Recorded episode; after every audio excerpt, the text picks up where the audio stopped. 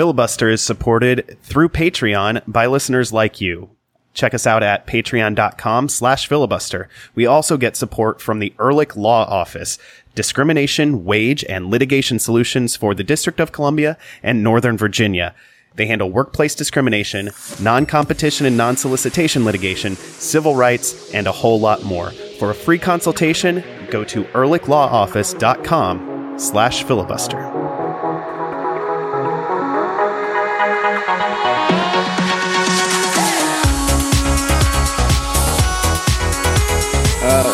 I guess in lieu of, of each of us trying to come up with a cold open, we're all going to restrict ourselves to one sentence to describe what our cold open would have been if we were left to the whole uh, opening segment. with Uh, possible I- semicolons. Ben Ben may be having a uh, several clause sentence. Uh, mine, I can promise you, mine is not going to be uh, more than two clauses. And I'm going to start now. I drove out to the Spirit game, comma, and mostly sat in traffic in Great Falls. Period. I went out to uh, Powhatan County, Virginia, to a place that has ridiculous milkshakes. Semicolon. Uh, my friends got one that had a fake Oreo the size of a uh, tea plate, and the one my wife and I got had an entire Hershey's chocolate bar in the milkshake. Can I ask a question before Adam starts? I'm fine with it. Okay, that's good enough. Um, Ben, an entire Hershey's bar was just like dunked in or like chopped up amongst. Dunked in, Okay, ju- Full- just a fully solid- formed, a- a- an entire full-sized Hershey's chocolate bar uh, was stuck in this Okay. milkshake, and there were also it was a s'mores milkshake, and there were also uh, multiple uh, marsh toasted marshmallows. You're way past one Uh, sentence, buddy. Yeah, uh, he he he No, he invited asked me to question extend my and you remarks. had- You had, I a asked a sentence yes to respond. no, no, no, that was not part of it. You did not. Ha- no, you went beyond what his question was. I You were reclaim my time. It wasn't your time. It was my time. I watched my alma mater play two of the most incredible basketball games I've ever seen in my life, uh, winning one and losing one, um, and not going to the final four. As a result, sad little toot toot boiler up. Adam, I, I should probably tell you that I saw the end of regulation time standing outside of a bar that I had already been to and left, and was walking back past. Um, and looked in the window and was like, "Oh, the game's still going on." And I squinted and I was like, "Oh, there's 15 seconds left. All right, I guess I'll stand here." Um, It's your fault. maybe. I mean, it was it was an incredible game. They both were. The Tennessee game and the Virginia game were both incredible. Um, Carson Edwards was insane um, for this whole tournament. Like when when the closest comparator you have is Steph Curry, that's a pretty successful uh, individual effort. You were good at basketball. Yeah, yeah. So um, I'm I'm already resigning myself to him going pro early and and not having him back next year. Anyway. at least as much as I did. Hey, hey, welcome in. This is Black and Red United. The this is not Black and Red United. This is filibuster. ben messing up my uh, my intro there. I'm blaming him for that. This is filibuster, the Black and Red United podcast. Uh, I'm Adam Taylor. They are Ben Bromley and Jason Anderson. We're all from Black and Red United.com, where we write about DC United. And on this show, we talk mostly about DC United. Tonight, we're talking about, about the 2 1 win Sunday night in Orlando, and we're going to preview uh, DC United's upcoming visit from LAFC.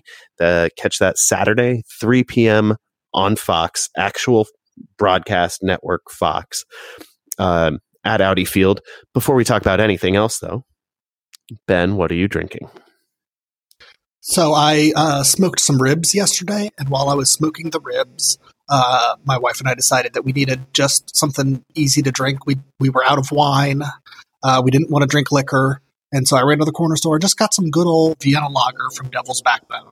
It's a just solid, nice, easy drinking beer. It is. It's a good one. Uh, I uh, went to the store this weekend to buy limes. I was going to buy two limes, and for whatever reason, the Harris Teeter in our neighborhood was uh, out of the individual lines. And so I texted my wife and said, Would you rather have a giant bag of limes or no limes? Because those are our options. Gotta And she didn't get- bag. She didn't get back to me till I was in the checkout line. She's like, It's fine. We don't need limes right now. And I said, Too late. I'm in the checkout line. We got limes. I'll juice them later. And so I juiced, you know, a, a, a good dozen or so limes um, and left a couple of them out in case we want to make Rickies and or or otherwise need the the whole lime. And Right. so I had to start using that lime juice that's in my fridge. So I Mhm. made myself a, uh, a I guess you might call it a, a New Orleans mule. It's Sazerac rye whiskey, which is made in New Orleans, um, and then ginger beer and lime juice, and it's it's pretty good. There's a lot of lime juice in it. It's tasty. Jason, Uh, I am having about as simple a drink as you can. Uh, I took out. I I think I mentioned a while back that I got one of those things to make the giant ice ice sphere. So I threw one of those into a rocks glass and then poured Patron in that glass as well. Patron Silver, not the añejo, because I had some añejo on the weekend. Um, and that's it. That is the whole thing. Um, I don't think I've actually ever had Patron by itself uh, outside of shots. Um, so that's part of my motivation was to sort of get get a palate for it, um, figure out exactly what's going on with it. Um, it's got like a there's like a sweetness, but there's also like a little bit of an herbal note coming through. So that's uh, it's pretty good. Hmm. The first time I ever drank, I had five shots of Patron. It's too many shots for first time drinking. I wasn't that I wasn't sick. Amazingly enough, I I, I, I don't good. know I don't know how, but Did you eat? Did you get a bunch of food in you to sort of soak I it up? I must have. I I can't just remember, constantly but through it. Um, I, I I feel like Ben, you someone was trying to get you to uh, follow the old one tequila, two tequila, three tequila floor, and you ruined it for them. So good job. Way to stick it back in their face. the friend I was drinking with that he he would be that kind of mischievous. So sorry, Elijah. I may have ruined that for you. He's not sorry, Elijah. Nor should he be. I got your back on this one, Ben. Thank you. Sunday night was not the performance a lot of us wanted or expected out of DC United, but they did take three points out of Orlando. Uh, nevertheless, beating the Purple Lions two to one. Wayne Rooney with a goal and the assist on Stephen Birnbaum's opener. Dom Dwyer um, breaking DC United's scoreless streak um, at 400 some odd minutes with the um, the the consolation goal for the hosts in this one. Um, I mentioned DC United were not at their best. We'll get into detail on that a little later, but I want to talk about the two set piece goals. Set piece goals generally being a good way to um, kind of grab points even when you're not at your best, Jason. Yeah, and it's it's been a big plus for DC this year. Um, and and a point of emphasis, I think, going back all the way to the preseason, that um, that was one of the things that United thought. You know, we were good last year. How do we go from being good to being really good? Um, and adding goals on set pieces is a big part of that. Um, when you've got Wayne Rooney standing over a lot of these free kicks, um, that's a big plus. When you've got some targets, that helps, but it still a lot of times comes down to what more can you do because every team's got someone that can serve a ball and in some tall guys. Um, and what we saw in this game was um, you know better execution uh, especially i mean the, the rooney free kick goal was pretty wild. Um, and, and he was definitely shooting. Um, you can check his body language his uh, the angle of his hips like all along that was a i'm going for goal here. Um, i think Well, i can beat this guy. Since he's been Um, here, he's, he's also been the first one to say when, um, like what he saw on the field and um, whether he meant something. He's been like the amount of immediate press in the locker room in North America is unique, maybe in the world. Um, you don't have to face reporters immediately after a game in most of the world, certainly not in England. And he's been really, really game to to be a part of this weird tradition we have. Um, and and he said, and after the game, is like he was asked, "When did you know you were going to shoot?" He's like, "As soon as the ref made the call." Right. Um, and, you know, I will say that some you know DC's got four out of, out of their nine goals this season, four of them are on set pieces, which is maybe too many, uh, uh too heavy of a um uh a, an imbalance there. I guess is the best way I would put it. Um, and some of that is you know Lucas Rodriguez. You have to count that one. That's from a corner kick, but you don't get many goals like that one. Um, though apparently, if you're a goal of the week voter, you think it's a very quotidian goal that's not worth your time because you're a terrible human being. Um, I still say that vote was rigged.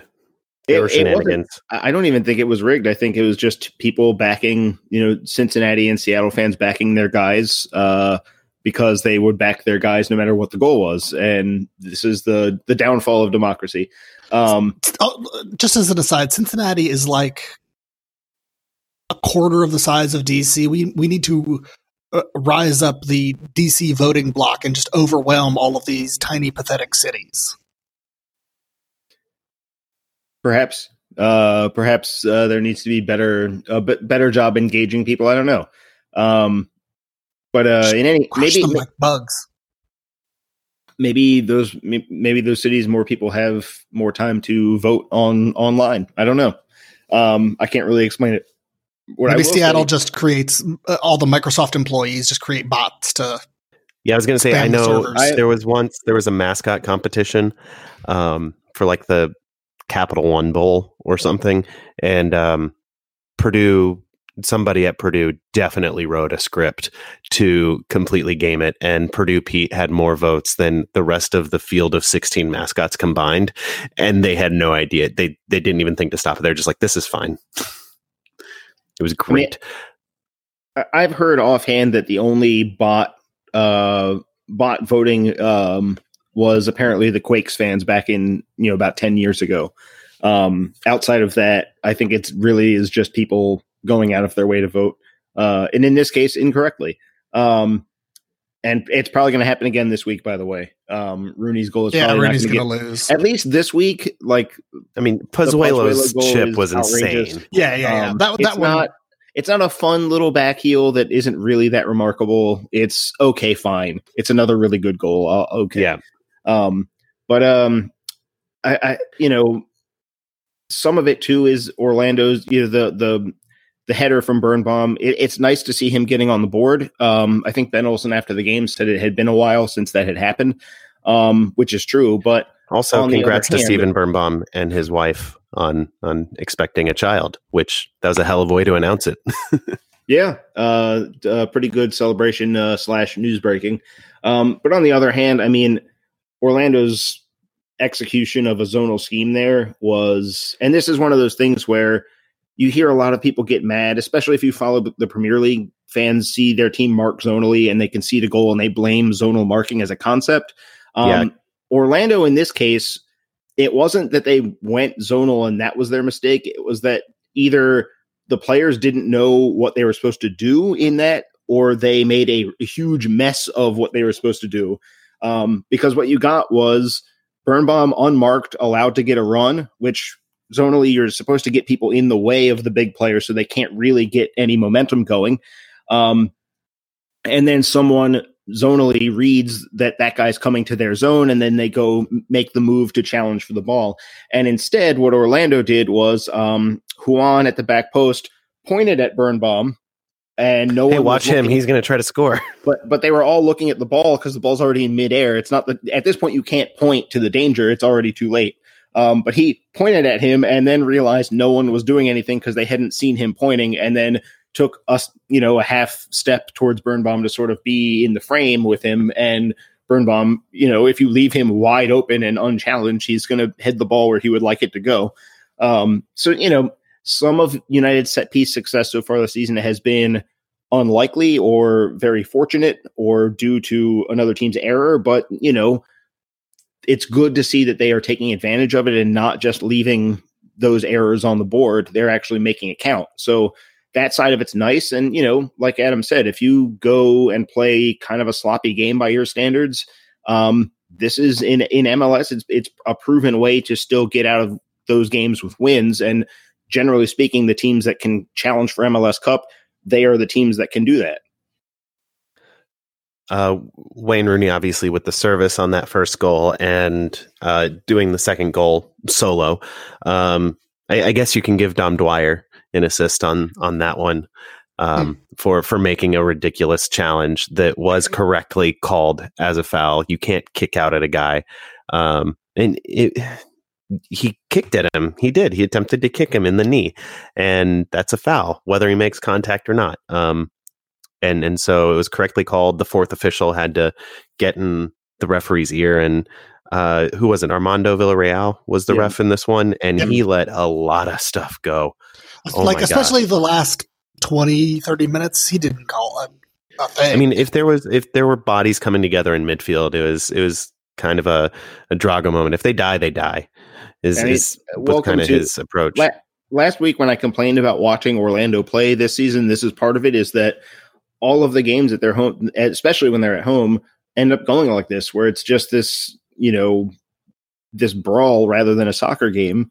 Um, and Villarreal started the game kind of strict and then just got less strict as it went on. You just got tired of blowing the whistle. Things, yeah, and, and, you know, I know referees don't like to like their ideal is to not have to blow the whistle very often and not have to book anyone or um, and everyone stays calm and well behaved, but you know, that's not going to um, that's not going to happen very often, especially like Orlando is full of, you know, their players are angry, they play mad, um, they push the limits, and as a referee, you have to you have to know that coming in. And it looked like he was not prepared for Orlando being the team that they've been all, literally all season.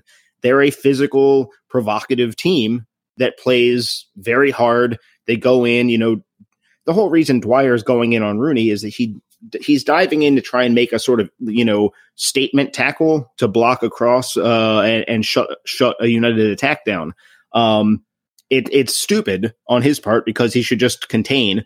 Um, if you're one on one in the corner like that and you've got no support behind you, don't dive in. It's foolish. Um, but it's also like if you're a referee and you've got a team that is full of guys like that, you have to study up, know that, and you know adjust how you call the game. Um, it would be beneficial to everyone involved if you did that. But this is MLS, and um, this is the kind of thing that happens maybe you know once every couple weeks. Yeah, I wish we were talking more about Rooney's shot there and because it, it, was, was awesome. incredible it went in off the post it was unsavable um, whether or not brian rowe um, got run into or ran into Fred Brillant. Um, the, yeah, it was. Um, what it, yeah. It, it, from the main camera, it actually it does look like Brillant is the one moving into him, but that's I think a function of the angle. If you look at the camera behind the goal, it's really clear that Brian Rowe was not in control of his body and was just flailing around and kind of fell into Brillant, who got to the spot a little bit before. Yeah, and, like, and, both both players have the right to go for the yeah. ball. Uh, Brillant didn't do it. He didn't like arm check Rowe. He didn't. He just went yeah. for the ball and not in an illegal way. If, if Rowe was jumping straight up in the air and Brillant had run into him, then yes, it's it's his space. If two players are are moving and happen to collide and they're both being clean, I know many referees are inclined to call the foul there, but it doesn't make it an open and shut case for a foul. Um, and especially when the keeper is flailing and flapping his arms at nothing, um, and the ball's already passed, the referee's not going to call that, and he, yeah. he's under no obligation it's, to. Yeah, it's bad goalkeeping. It's yeah, it was. Um, it was. And, uh, and I just it, watched the uh, the uh, uh, MLSsoccer.com, their uh, instant replay did a good job of breaking down both of these. And, and yeah, I was disappointed. Not, not to toot our own horn, but they agree with us. I was disappointed that video didn't include um, what's his name, Ruan, the the right wing back for for Orlando City. Um, it, it didn't show the play where where he and Mora collided, um, and we'll have we'll talk about Mora in just a little bit. Um, because he he was taken out of this game with a broken jaw. Um, and it also didn't show Ruan running over TT Rodriguez in the box for what looked like it very well could have been a penalty because he wasn't playing the ball. He just ran into the guy and completely bundled him over. Um, and I don't understand why that wasn't a penalty and wasn't worth at least checking on VAR.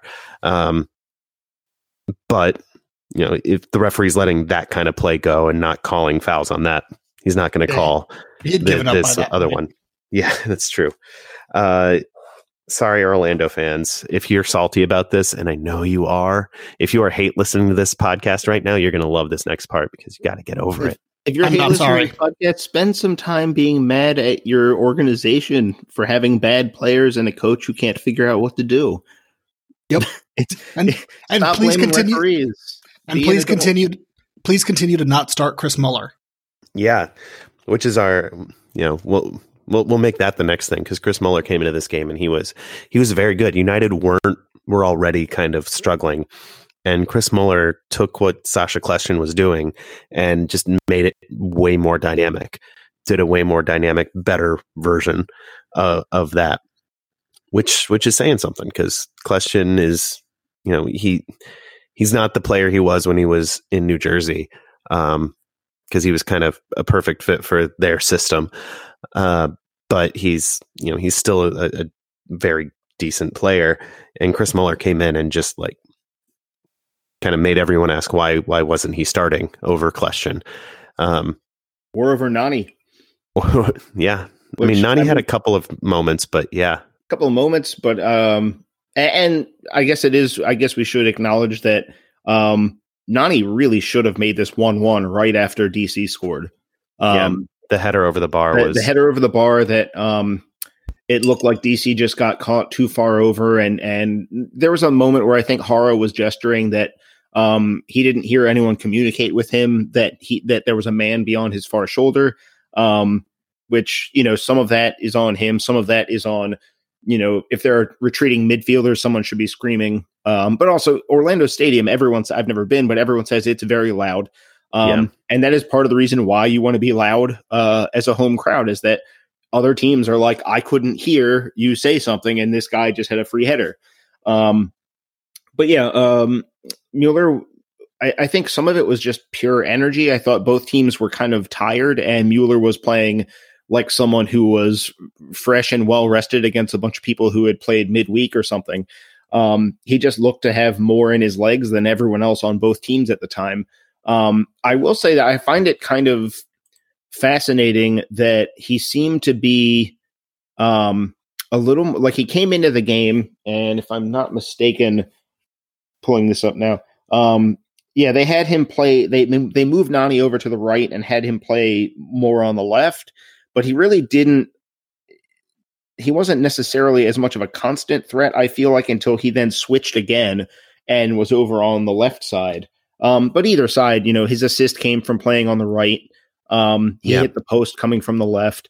Um, he was a high, you know, a, a very dangerous player, and I think, um, you know, it's it's something to something to think about. If if I'm Bob Bradley, I'm noticing the fact that Mueller did his best damage in the in the half spaces. He wasn't out on the touchline. He was inside of the width of the 18, uh, but not dead center. And it just so happens that if you've got Carlos Vela and Diego Rossi who love those areas, um, you've got to be feeling like you've got to find a way to get them free because you know if Chris Mueller can look dangerous, those guys can look dangerous. So that's something that I'm sure DC is going to be spending a lot of time focused on this week, uh, especially in the video room. Yeah, the other thing I wanted to bring up, both Nani's header and and the goal were kind of looped crosses to the back post that came essentially from the end line. Um, they had United's defense retreating, and they were able to, you know, when, once heads are turned, watching the ball and trying, it, it becomes much uh, much more difficult to track runners, and we saw that on both of those plays. Um, should have been two goals. Luckily, was only one. Um, but I, I wouldn't be surprised to see teams try to pull that more often, get to the end line and cut it back to the back post. Um, mm, I fully expect that that's something that could come up in in training too uh, for United. So hopefully it's something that we don't see uh, lead to a lot more goals. Not that it's led to a lot already. United has given up one goal this year, um, and damn it, that means Steven Streff will not be swimming the length of the Anacostia this year. Um, for anyone who didn't read uh, the predictions post on blackandredunited.com, uh, a couple weeks ago, Steven Streff said that United wouldn't be able to keep the the obvious point that United wouldn't be able to keep the uh, shutout streak going through the entire season. They will eventually be, be scored on. And I, my response to him was, well, with that attitude. And he said, unprovoked from there, he said, if United keeps a clean sheet for the rest of the MLS season, I will swim the length of the Anacostia. At which point I was locked in. It's like, I have to predict this to happen until it happens. So now what do you have to do? There was no counter. There was no he he didn't ask for reciprocation. I didn't offer it. He just said unilaterally, if this happens, I will do this.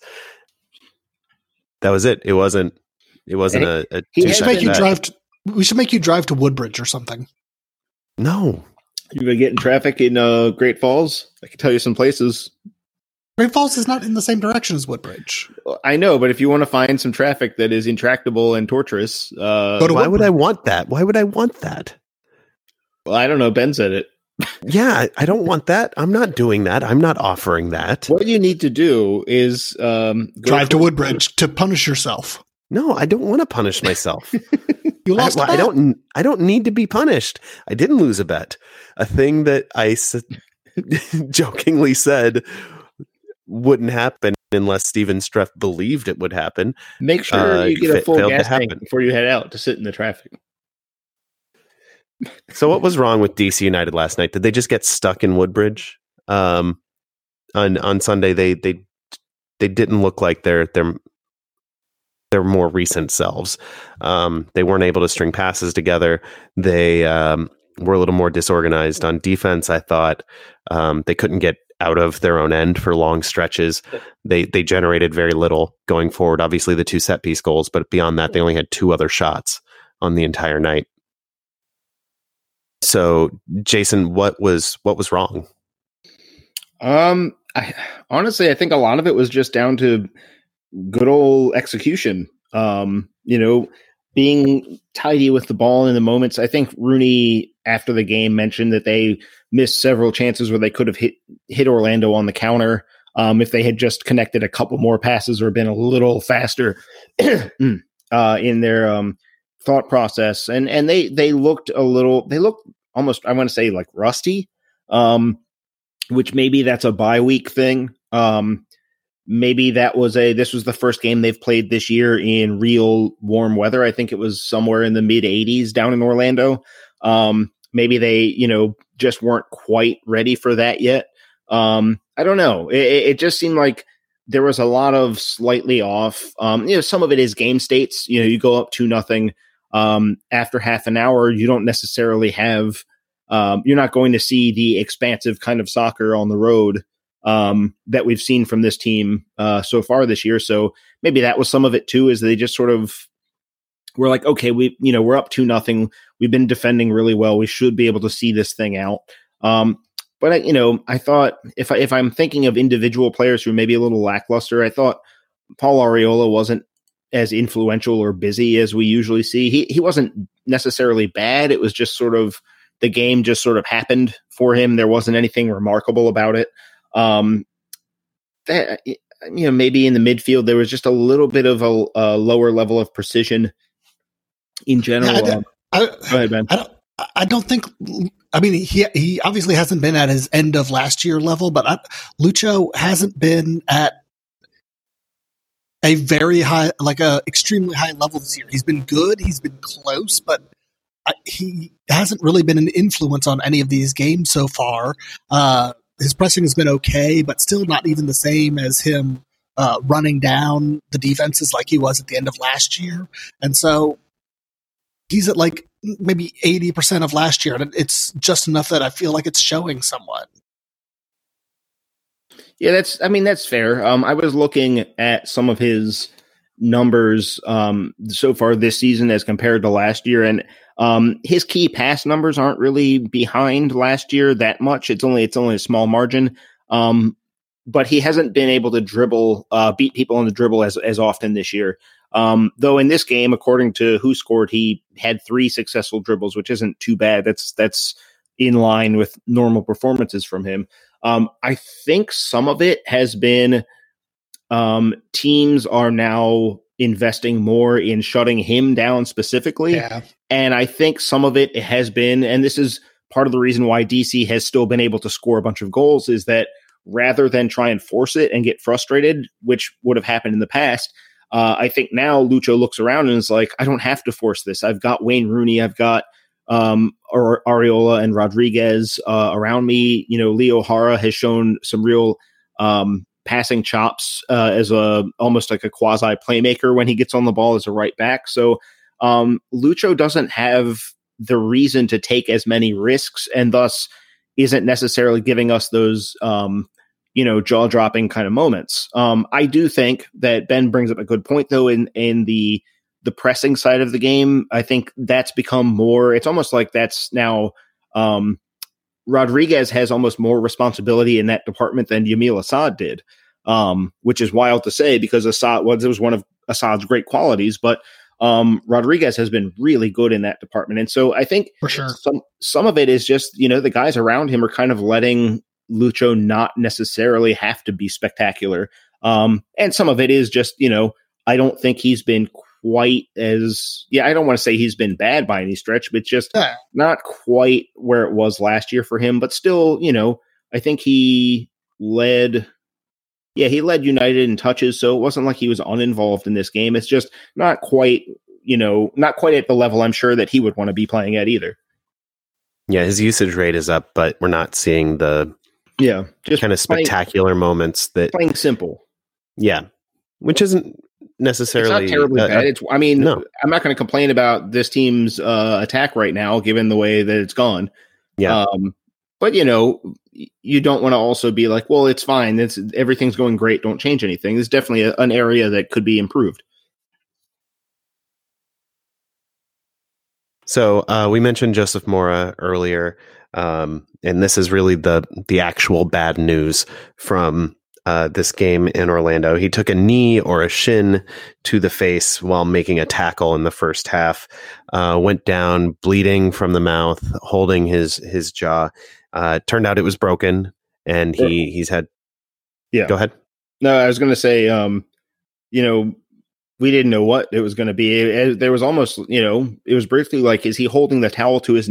Like, did he get? Yeah. Did he have a gash on his neck? Yeah. um, because there was a lot of blood on that towel, and it was not really. It's kind of all over the place. Um, it was a weird one, uh, Mhm. but yeah, we found out today that it's uh, going to require surgery.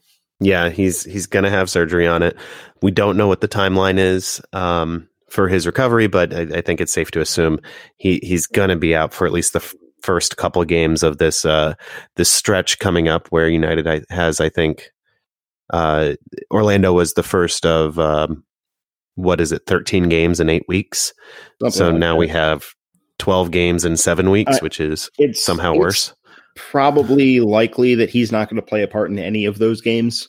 Yeah, um, it's it's certainly possible at any rate. I mean, th- this podcast has made it clear that we are not a lot of things. Um, one of those things that we are, none of us are, is a doctor. Um, I've had jaw surgery. I know Ben's wife uh, has also had jaw Yep. surgery.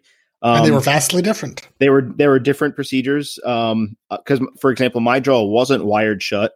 Um, but I walk around with uh, plates in my mouth um forever. Or I guess I can't say forever. I don't know. Someone might come along and take them. Please don't. Uh, if, if you're thinking about it, they're not. They're probably not worth your your time. Um, but uh, yeah, I my problem was more that like, um, because it was upper and lower, uh, and and I don't think um because this the whole thing the the fact that he needs surgery was first reported by Steve Goff, and it wasn't clear where on the jaw the damage. I mean, I think you can see from the replay it's probably his lower jaw, um, which is probably better news for his recovery. Uh, upper jaw is is a more severe injury. That's the the thing that I was told repeatedly would take me longer to get over because of your sign the proximity to your sinuses and things like that. Um, but yeah, it's it's it's a real problem because you can't take any impact to the head for quite a while. Um, if his jaw ends up wired shut, that means and even even if it's not wired shut, he's not going to be able to eat solids for a while. So he's probably going to lose some weight.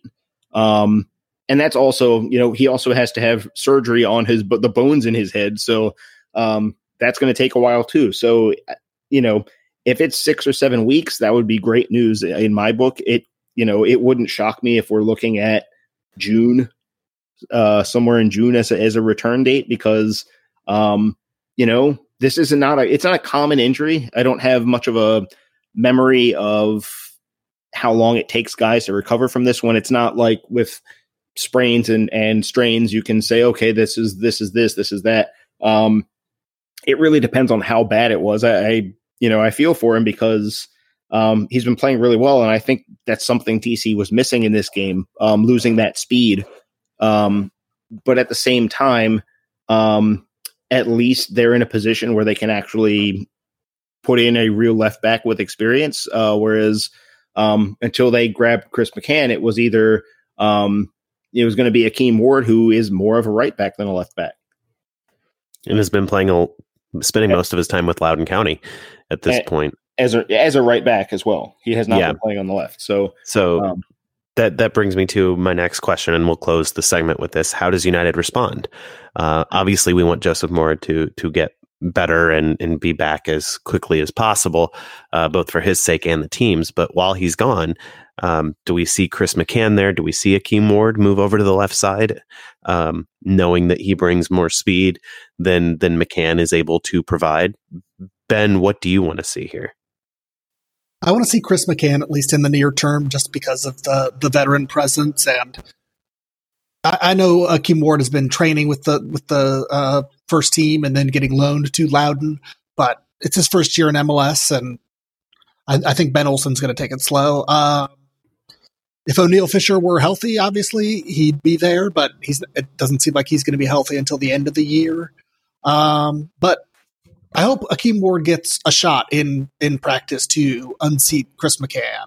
Um, McCann can play a lot of different positions. He's cover in a lot of different areas, but uh, he doesn't have the speed of Akeem Ward. And I think a couple of times in this game, Orlando, especially in the second half, Orlando City was just beating DC United on speed. And DC United has never been a team for the last 10 years or so that has had a bunch of speed. So any options we can get in there, if if the defensive prowess is good enough, those are good options for DC United to have. So short term Chris McCann, medium term, we'll see. I, I, I hope I kind of hope Akeem Ward beats Chris McCann out, but you got to obviously play whoever's the most solid at the back because Leo Jara is always going to be bombing forward. So, yeah, and, and, Ben brings up a good point that this isn't a particularly fast team.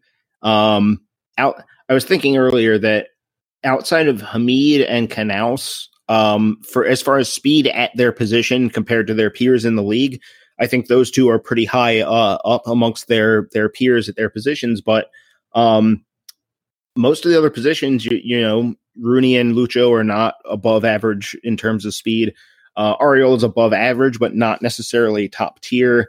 Um, Rodriguez, I think, is maybe a step slower than Arriola. Um, you know, Jara is not particularly fast. McCann, we know, is not particularly fast. Birnbaum, uh, Birnbaum's okay. He he's maybe slightly above average for a center back, but Brillant is slightly below average for a center back. So you look all over the field, and there's just not a ton of of speed anywhere with the field players. So um, losing Mora, who was one, one of, if not the fastest field player uh, that DC had uh, in their starting lineup, it's it's it's one of those things that's not going to necessarily get the attention it deserves uh, league wide, but I think around here we're going to notice it pretty quickly, and I think they are going to have to adjust. They're going to have to drop a little deeper, um, not necessarily take as many risks um, because they don't have that recovery speed uh, uh, anywhere back there. Um, I hope it's not nearly the problem that the Red Bulls had last year when they lost Kemar Lawrence and had to turn to uh, Connor Lade um, which caused them to completely alter their tactics and and find themselves once again not winning MLS Cup, um, which I'm glad I get to bring up. Um, but yeah, um, you know, the, the other side of this is that McCann, you know, his style of play is different. Mora is very much up and down the line. He's not um, drifting inside too much. He's not looking to switch the point of attack. It's combined, get out, and overlap. Um, McCann, because he doesn't have the speed to do that, doesn't really overlap a lot. It's more, you know, he'll come forward to help support the attack. Um, and he will pick his head up and look for that crossfield ball more often um, than Mora did. So um, it wouldn't shock me if we we saw DC come out this weekend uh, against LAFC, uh, trying to turn that disadvantage, you know, turn that change into something that's an advantage where they've got McCann doing something that LAFC hasn't seen out of DC United yet by trying to ping that ball um, from the left over to the right for Arriola. So um, you might see some attempts to engage that a little more to sort of make up for um, the absence of that speed on the overlap. Um, but you know that's still something. It, it doesn't just happen when you th- say, "Oh, this this could work." It, it's going to take some work on the training ground. It's going to take some, uh, you know, we'll find out how much they've really gotten out of it because up to this point, it's theoretical for us with what McCann can do. We've only got this one game um, in which he was put under a lot of pressure in a, in a way that's not really good for him um, having to deal with Ruan, who's one, of, or I should say Huan, um, who's one of the fastest players in the league. Um, good news, uh, LAFC, you know, they don't have a speedster like that on their front line. Bad news, what they do have is Carlos Vela. Uh, so uh, it's a different challenge that you know McCann's going to have to be good immediately uh, for for this uh, next game to go well. That's it for this segment. We'll talk more about the game against LAFC in just a second. Stick around. It's filibuster.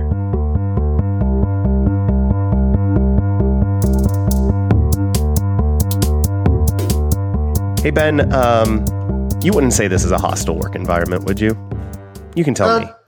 Depends. I mean, well, I should ask you. I mean, is are goats hostile? Uh, I think goats are are hostile. I think that they are secretly trying to take over the world. But but if this were a hostile work environment, or if I were trying to steal your wages, or or do something else oh, nefarious in a, I'm really not. Uh, but in a workplace environment, you know who to call, right? Because you live in the District of Columbia or Northern Virginia. I, I do. It's the Ehrlich Law Office. It is the Ehrlich Law Office. Uh, they they offer discrimination, wage, and litigation solutions in Northern Virginia and the District of Columbia, which means I can totally create a hostile work environment for Jason. Except, no, he, they they wouldn't want me to say that. That would be bad. I do not want to create a hostile work environment for anyone. But Jason couldn't call them nonetheless because he lives in Maryland. Sorry, Jason. I'll fight my way through this. All right.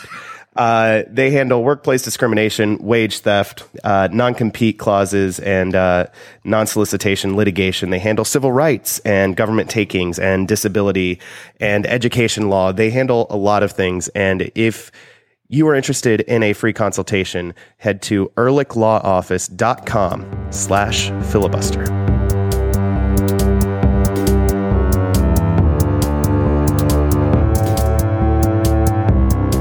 Back to Filibuster, the Black and Red United podcast. DC United returned to Buzzard Point this Saturday for a nationally televised afternoon visit from the West leading Los Angeles Football Club. Fox, Big Fox, Network Fox will have coverage starting at 3 p.m.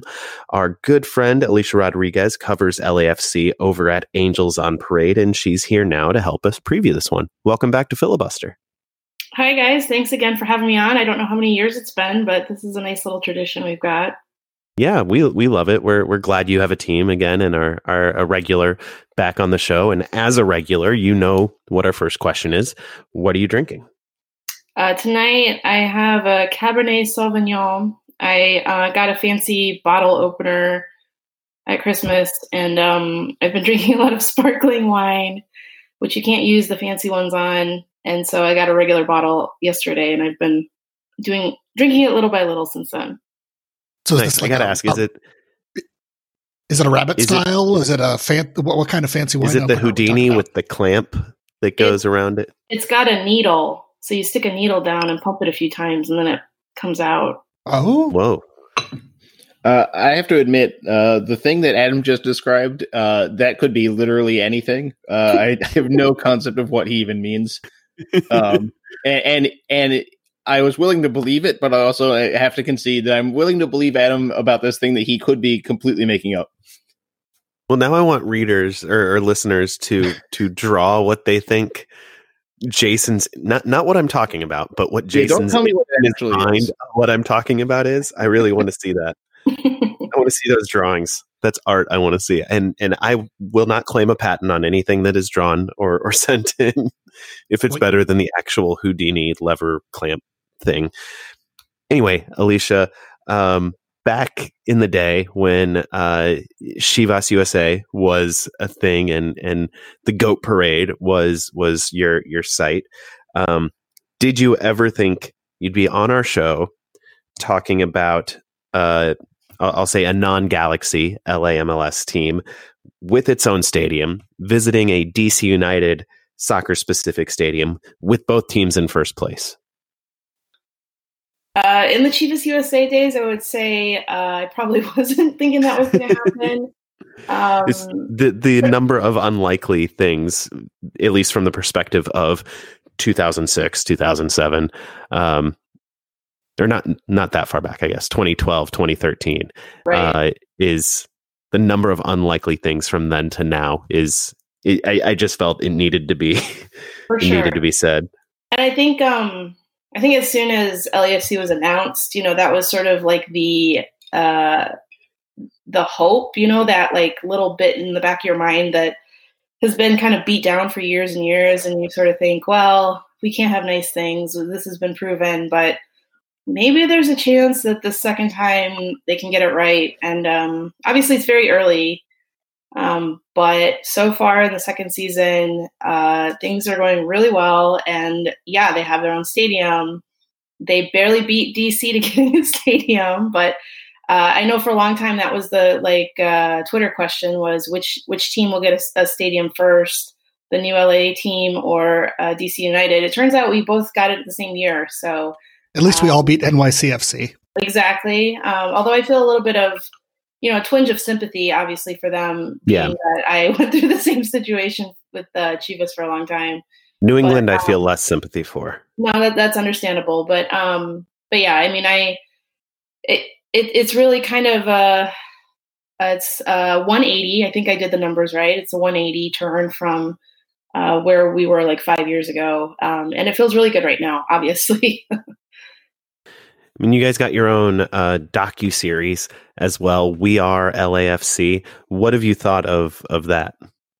I thought it was really interesting. Um, you know, it's it's pretty.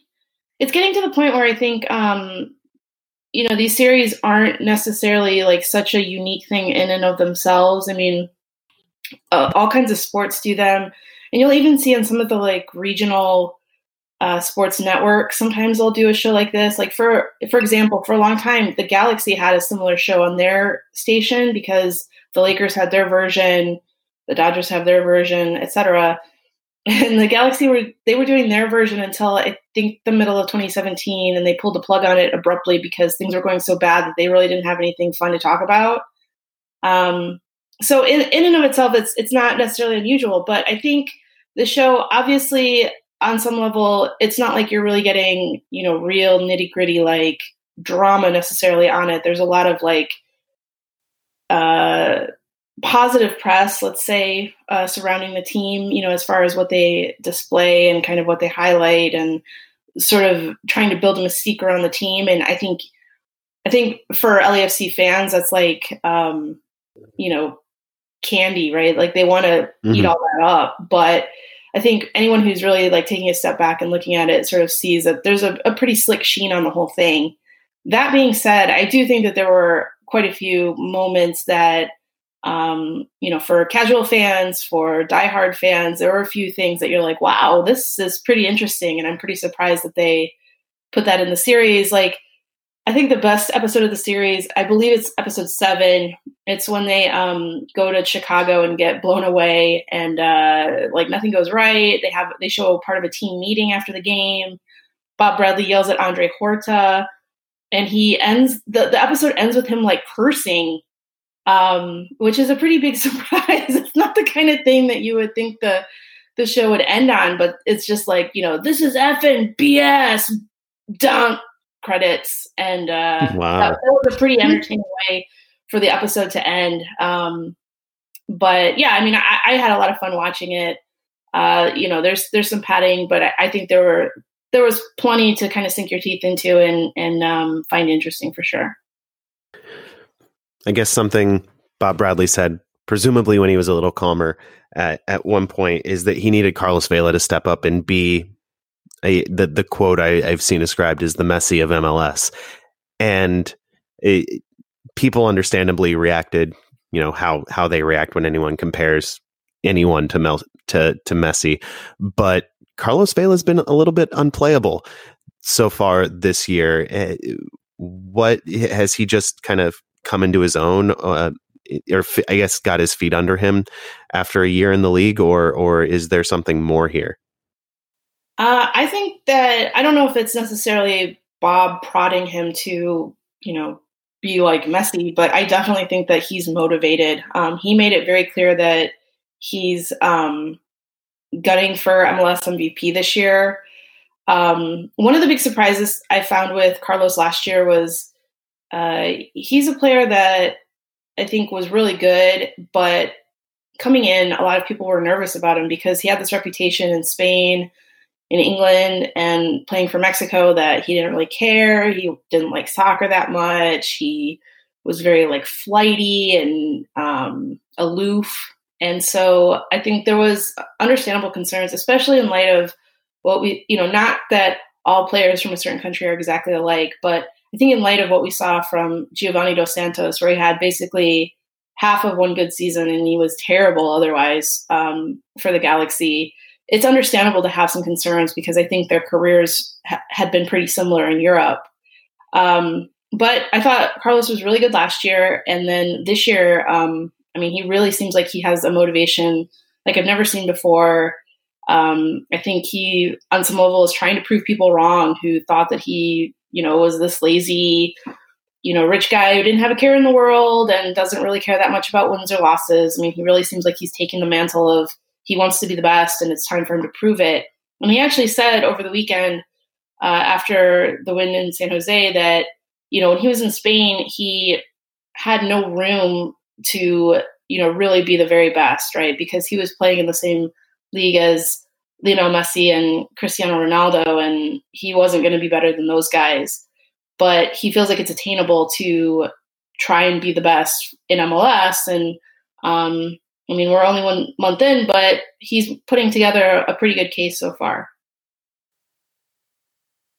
So, Alicia, there's been uh, some talk from uh, around the league uh, about Bob Bradley uh, not respecting uh, the Trafico and wanting to rename that rivalry. And then there's also been some talk about maybe uh, San Jose is LAFC's big rival before you all uh, beat up on them. Uh, what do you think about the LAFC LA Galaxy rivalry? And is there any chance that San Jose could could match that? Or is, I mean, it's got to be the intra LA rivalry, right? For sure. Um, yeah, I mean, it was pretty interesting that I, I kind of understood uh, Bob Bradley's logic as far as why he wanted to change the name because he said that, you know, it didn't work out last year for LAFC. They didn't uh, get any wins in El Trafico. So, like, he kind of wants new juju. Like, let's let's rechristen it until we come up with something that we like and that works for us. But I mean, the problem with that is that's not how things work. You know, you don't. You, it's not like one team can just check out the name and be like, "Well, we're not going to call it that. Forget it." You know, it's not El Clasico, it's uh, El Derby. you know, like you just can't do stuff like that. so um, it'll be interesting. I mean, I think there's definitely some push and pull as far as the name. Some people really hate it, and some people really love it.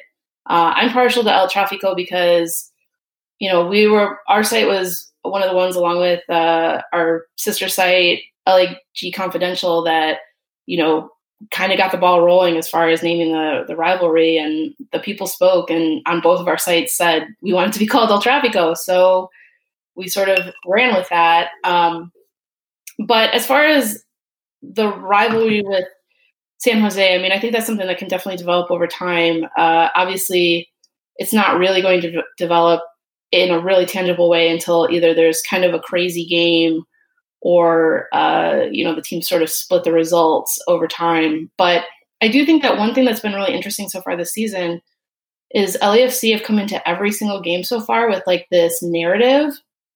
Every single game, it's like, yeah, this is a rivalry, man. This is we're really developing a rivalry here, and they say that about every single game they walk into. And so are we now creating a cross country rivalry between LAFC and DC United? yeah, I would expect that there's going to be a lot of play about top of the table. Um, Uh-huh. you know, these are the best two teams in the league. This is a big game. We're really, you know, like I think they're going to run with that because I mean, some of the the lengths that they've gone to so far, it's been sort of like, okay, I get, you know, like they played NYCFC and it was like, oh, the New York LA rivalry, right? Um, we had some some tough games against Sporting last year. Uh, you know, rivalry with Sporting had some tough games with Portland. Oh, we got a rivalry. I mean, it's like literally every game. There's been some big narrative, and it's not just like the media. It's not just sort of people kind of blowing smoke. I honestly think that the team is like rallying behind these kinds of um, these stories to like give them whatever that that extra push or whatever. And like I said, I definitely think that's going to continue this week. And I think it's going to be, you know, first versus second. Like, you know, this is a huge test. This is, you know, we're, we played a hard game last year. It's going to be, it's going to be big this year. This could be MLS Cup final coming, you know, like, don't be at all surprised if the players are openly speaking like that um, at the end of the week. Just as an aside, I, I just wanted to uh, commiserate with someone else who drew at the worst soccer field in MLS. Uh, how bad is that NYCFC field? yeah, it was pretty interesting because I think um, you know I I think it's it is fair to say that there's a, a pretty decent uh, contingent of of LAFC fans who are pretty new to MLS. So when they saw their team playing on uh, the Yankee Stadium field, they were like, "Oh my god, how is this?" A-? You know, it's like every time there's a new fan base, it's like, you know, this is an atrocity. How is this even possible? Um, fortunately, nobody got hurt, um, and I think that's one of those cases where it's like you just hope that nobody's, you know, like you hope that Carlos Vela's foot doesn't like slide into a seam and uh, you know while he's making a run down Right. the flank or something. And you know, luckily that didn't happen. So um, you know, it was a weird game, but um, you know, they got through it. That's I guess all you can say.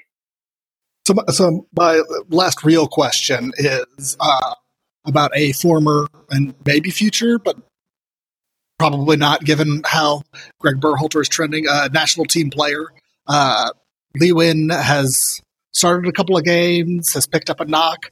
Uh, how important is he to this team, or can this team just roll on without him and he's not that big of a deal? Yeah, it's pretty interesting because I think um, coming into the season, I think he was probably the most important midfielder. Um, just because Benny Feilhaber had moved on, he signed with Colorado, and he was the person who played like he played like every game. I think he only sat out a couple of Open Cup games last year. Um, and I thought that Nguyen was probably like the most, you know, the closest equivalent. Even though um, Feilhaber and Nguyen played together last year. Um, I, I, felt like his skill set was pretty close. So, um, yeah, so I thought he was going to be like the key man, like the linchpin of the midfield, and without him, it wouldn't work. And he missed the last three games. The first two, I thought it was kind of a struggle. I think LAFC lost a lot of fluency in their midfield. Um, I definitely think they're a better team when he's out there, but I would say that I think actually the most important midfielder so far this season has definitely been Eduard Atuesta, who is the most defensive minded of the midfielders typically on the field. He's a guy who definitely puts in a two way shift, but um, he's the one that I think has the most responsibilities on the defensive side. And obviously, with LAFC style, that's pretty important to have somebody who is competent in that space. Uh, he's been outstanding, and actually, you know, he's a guy that's probably not going to get a ton of like, uh, you know, he's not going to get like the mainstream outlets like really going gaga over him, but like he's one of those players that I wouldn't be surprised if uh, there's a transfer offer from this summer. Um, I wouldn't be surprised if he, you know, potentially could play best 11, um, if not actually be selected as that again because of his profile and his position. But, you know, I'm not somebody who's like really big on like, oh, my, the player on my team is just the most amazing person. You know, I watch all the games every week. Um, I try to have keep a pretty level head about, you know, who's good and who's not good. I, I, think he's really been outstanding. And so right now I think he's really the linchpin of the midfield. And if he's out there they have at least a half halfway decent chance of, of getting a result in any game. Uh, Alicia, we, we already talked about um, Carlos Vela, but it's sort of an, an interesting parallel to DC where Wayne Rooney gets a ton of attention, but there's also this young South American player uh, on the team that that does a ton as well. LAFC has the same situation with uh, Diego Rossi as the Luciano Acosta of sorts. Um, how has he been doing? Do you, do you think that um, he's playing at the level of last year? And and you you know you mentioned the possibility of a, a transfer with Atuesta. Um, do you think Rossi is long for MLS? Yeah, that's a good question. I think um, coming into the season, I thought Rossi was probably positioned to have a really, really big season. Through five games, he has three goals, so that's a pretty good start. And I actually don't think he's played that well. Um, I think he's been very in and out of games. Uh, one thing that was kind of a surprise last season was how well he was able to keep his level up all season. I figured at some point, you know, four games in, 10 games in, whatever, he would either hit a wall um, or defenses would get better at kind of adjusting to what he could do. Um, but they never really did. And um, he thrived all season and he ended up across all competitions being the top scorer on the team last year. Um, like I said, he's he's putting in production, but he's he's been sort of decent, like not great, um, which is a little bit of a surprise. And I mean, one of the weird things right now is, you know, LAFC have the luxury of him playing decent and and still really flying, you know, and having him score more than a goal every you know, whatever. Three goals in five games, you know, it's pretty good. But um but yeah, I think he can do more. And I don't know if he's just going through a bit of a slump or um, you know, he needs to adjust again to to what defenses are doing on him. I think that's entirely possible. That's what's going on uh, whatever it is, I think he just needs a little bit of time to figure it out. Um, I don't really think his position, his place is is in doubt at the moment. He still works hard. He still, um, you know, does a lot for the team, but he's he's missing a little bit right now, um, which is a little bit surprising. But uh, I expect him to come good, and I think obviously if he, yeah, if he has a good season, I wouldn't be surprised if he gets an offer as well. But I think we also see with, um, you know, like in the case of uh, Almiron, you know, they they kept teasing that he's gonna go, he's gonna go someday, you guys. You know, he's really good, he's gonna go, and it eventually happened, and it was um, worth Atlanta's while to to sell him, but it was it dragged out for a long time. I, I kind of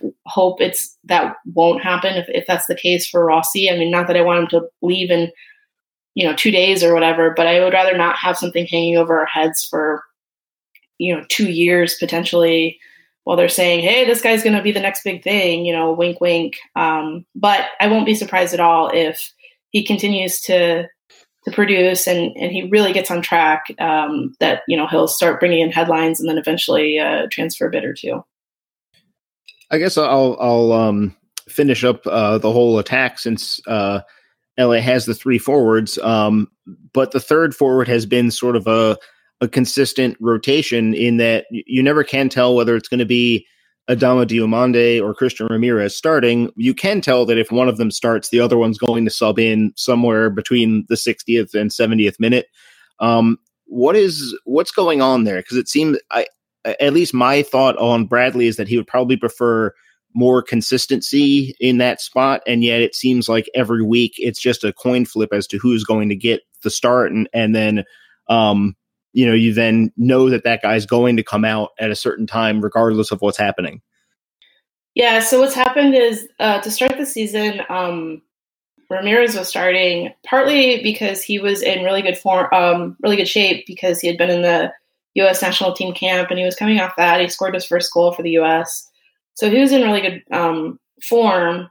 And then at the same time, Diomande had uh, sports hernia surgery. I think he said in December and that was something the team kept under wraps until the uh, the first game of the season. Um, and then Diomande explained it to everybody after the game after he scored the winning goal. Um, so he was kind of the brakes were sort of put on Diomande so that he wouldn't get major major minutes to start with. And then Ramirez was uh, called up to the U.S. again, and so then um, I guess they figured out it was time Diomande could go. So then Diomande started, um, and so that's why uh, they've been kind of swapping back and forth.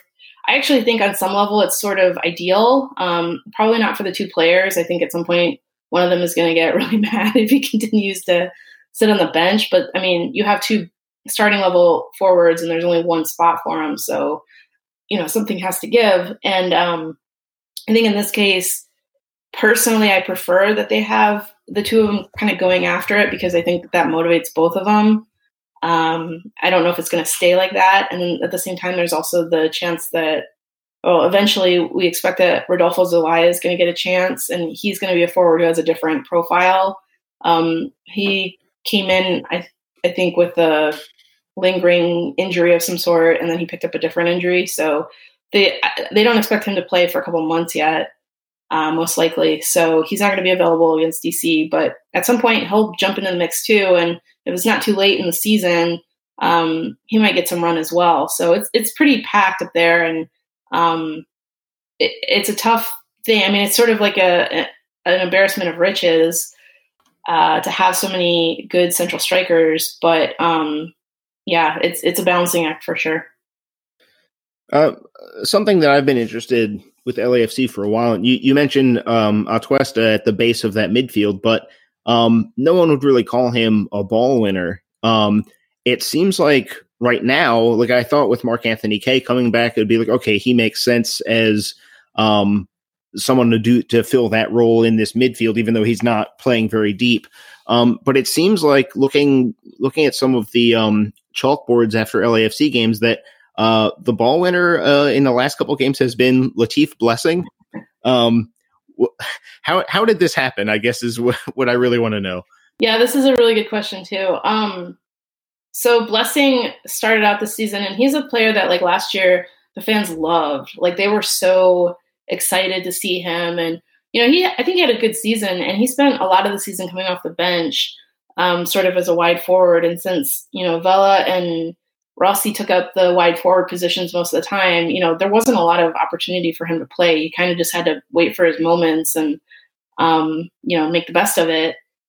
And then this this season, um, well, I guess last year he'd been playing right back in training, and then um, in the second game this year, Steven Beitashour, who uh, was like a rock last year for LAFC, he got a concussion in the middle of the Portland game and so everybody's like, oh, who, who's Bob going to bring on? They, he brings on Latif Blessing, and everybody's like, oh, oh my God, what is he doing?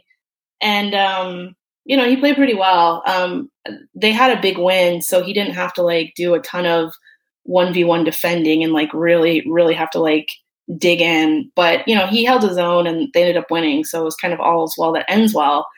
Um, and then he ended up uh, getting the start in midfield in New York, um, which I thought made some sense because since it's a small field, I figured, okay, tight control, you know, you got a little crafty guy who's really good at dribbling around people and, um, you know, doing a lot of tricks to get around players. Like it, it made a lot of sense. And I was really impressed with how much he was winning the ball, um, you know, against NYCFC. So it, it I really think that something that's kind of a surprise, and this maybe is not a surprise whatsoever to the coaching staff, but at least to outsiders, is how versatile Blessing seems to be. I mean, he seems like he's somebody who has maybe a lot more skills than we ever really knew. And you know, when he came from Ghana, he had been the the leading uh, scorer, and he was playing as a striker. And then he came to Sporting, and he played kind of as a forward, wide forward, and you know, like it, it seemed like the book had been kind of written on him he's still super young. And um, yeah, I, I, was really surprised at, at um, his versatility. And I think maybe he could use a little more seasoning if he were to stay, if he were to permanently become a two way midfielder. But he seems to be showing the chops that he can actually do it. And I think that that's um, a credit to him for being able to you know step up to pretty much any role and and take it on and i did ask him after the portland game you know, are you, cause he's like, I can play any position. I was like, okay, so we're going to see you at center back, goalkeeper, you know, like, well, like you name it. And he's like, yeah, give me some gloves. I, I got it, man. I got it. so I hope we don't see him at goalkeeper, but you never know. Um, before we go, I, I do uh, mostly out of my own curiosity, um, or maybe to update some of our listeners that haven't paid as much attention. I know, um, you've been hoping for quite a while that LAFC would expand into NWSL as well. Um, if you could just summarize the situation there, because there have been a lot of rumors, but not a lot of concrete uh, events pushing towards that yet. Yeah. So, um, yeah, I've been one of the people who writes about uh, NWSL in California probably more than just about anybody, just out of a uh, a desire to see it happen. Um, so when Mia Hamm was announced as a co-owner of the team, a lot of people were like, "Hey, is this does this mean there's going to be an NWSL team?" Which perhaps is a bit lazy, but um, still something worth asking. Um, and she said right off the top that she wanted to see um, an NWSL team, you know, under the LAFC banner at some point. Obviously, not particularly committal, but uh, you know, positive, something that seemed to indicate that that was something that there was interest in. Um, I've talked to people in the organization off the record, um, and they've said that you know it's something that they're planning for in the future, in a, in a hazy, indeterminate uh, point in the future. Um, so I feel pretty confident that they are working towards that at some point. And then um, recently, I would say over the last two years, there have been reports that FC Barcelona want to bring in, um, want to launch a team in NWSL, a women's team, and uh, it's something that's been seeded in the Spanish press and in the American press on and on uh, over that time. And uh, in about December, um, we got some updates that actually there seemed to be some considerable roadblocks. There had been rumors that this Barcelona team could pair up with LAFC, or uh, at one point they had also said that they could pair up with San Jose, but that kind of fell away. So it was sort of like LAFC Barcelona partnership potentially for NWSL. But um, in the meantime, it looks like that uh, is not going to happen. Um, Barcelona seem to be kind of stuck on some uh, points that seem impossible to overcome as far as kind of branding. What we've heard is branding, um, uh, uniforms used, things like that, that um, potential partners and the league are unwilling to budge on. And um, the latest reports, which came out last week, were that uh, LAFC were still pursuing um, a team, um, but there was no specific timeline that they were, you know, coming out with. Uh, Barcelona had, for the moment, abandoned their quest to uh, launch a team in NWSL. And so um, there's been a lot of scuttlebutt about a team potentially coming in 2020, uh, or multiple teams potentially uh, coming to the league in 2020. Um, it seems quite likely that LA uh, or California could be one of those teams, but we are still waiting on anything more concrete as far as uh, who's behind it, if it's actually going to happen, and if it would be in 2020. Going back to LAFC uh, on our way out here, uh, we like to end these interviews by asking how you would game plan against the team you cover and you you might support. So, if you were standing across from Bob Bradley, what would you be focusing on? What would you try to take away from LAFC? What would you be targeting them? Um, I mean, I think it's pretty pretty standard stuff, but um, I would be trying to push the tempo, um, put their defense under a lot of pressure. I think we saw uh, NYCFC had the most success so far with this, where um, they overloaded one side, um, they put their talented players out wide, and and just really put the the weakest part of the defense under a lot of pressure, and eventually that that broke, and they found something with that. Um, I think so far LAFC have been much improved in defense as far as being able to hold on to a lead. Um, if they do concede, they don't panic. They sort of, you know, keep keep with the game and and, and kind of keep working. And and so far they've been able to to get uh, wins or, or draws even when they go down. Um, but I think you know, given the fact that their approach with you know, no destroyer in midfield and um, kind of an amorphous setup there. The fact that um, you know perhaps Win will still be out. I'm not sure yet what his status will be for for Saturday. Um, you know, there, there's obviously ways that you can attack, but I think it's just kind of the standard. You know, push the pace, get numbers behind. Um, you know, overloads that kind of thing, and uh, just hope that they don't do the same to you because that's kind of how they kill how they kill other teams too. All right, so we're gonna hope United plays better soccer than LAFC on Saturday. Pretty much. That's pretty much it. Alicia, thanks so much for coming back on the show. Um, can you tell our listeners where they can find you online if they're not already following you, which they should be? I'm pointing at each and every one of you listening right now. Sure, you can find me on Twitter at Soccer Musings, and you can find my uh, most of my work on LAFC at angelsonparade.com. Find us at blackandredunited.com. We're also on Patreon, patreon.com slash filibuster if you want to support us financially, which we obviously greatly appreciate. Find us on Twitter at filibusterdcu, at black and red u, plus our personal accounts, which are pretty easy to track down. Send your emails to filibusterpodcast at gmail.com. Find us wherever you get your podcasts and before the game on Saturday, please tell a friend about the show. Tell them about listening to this and about the great guests we get, like Alicia Rodriguez, and um, just spread the word. We'd really appreciate that too. For Jason and Ben, thanking Alicia one more time. I'm Adam. Say goodbye, Jason. Seriously, send us drawings of Adam uh, Adam's contraption Wine man, wine openers with levers and clamps. and, Well, and the ghost of Houdini. And needles.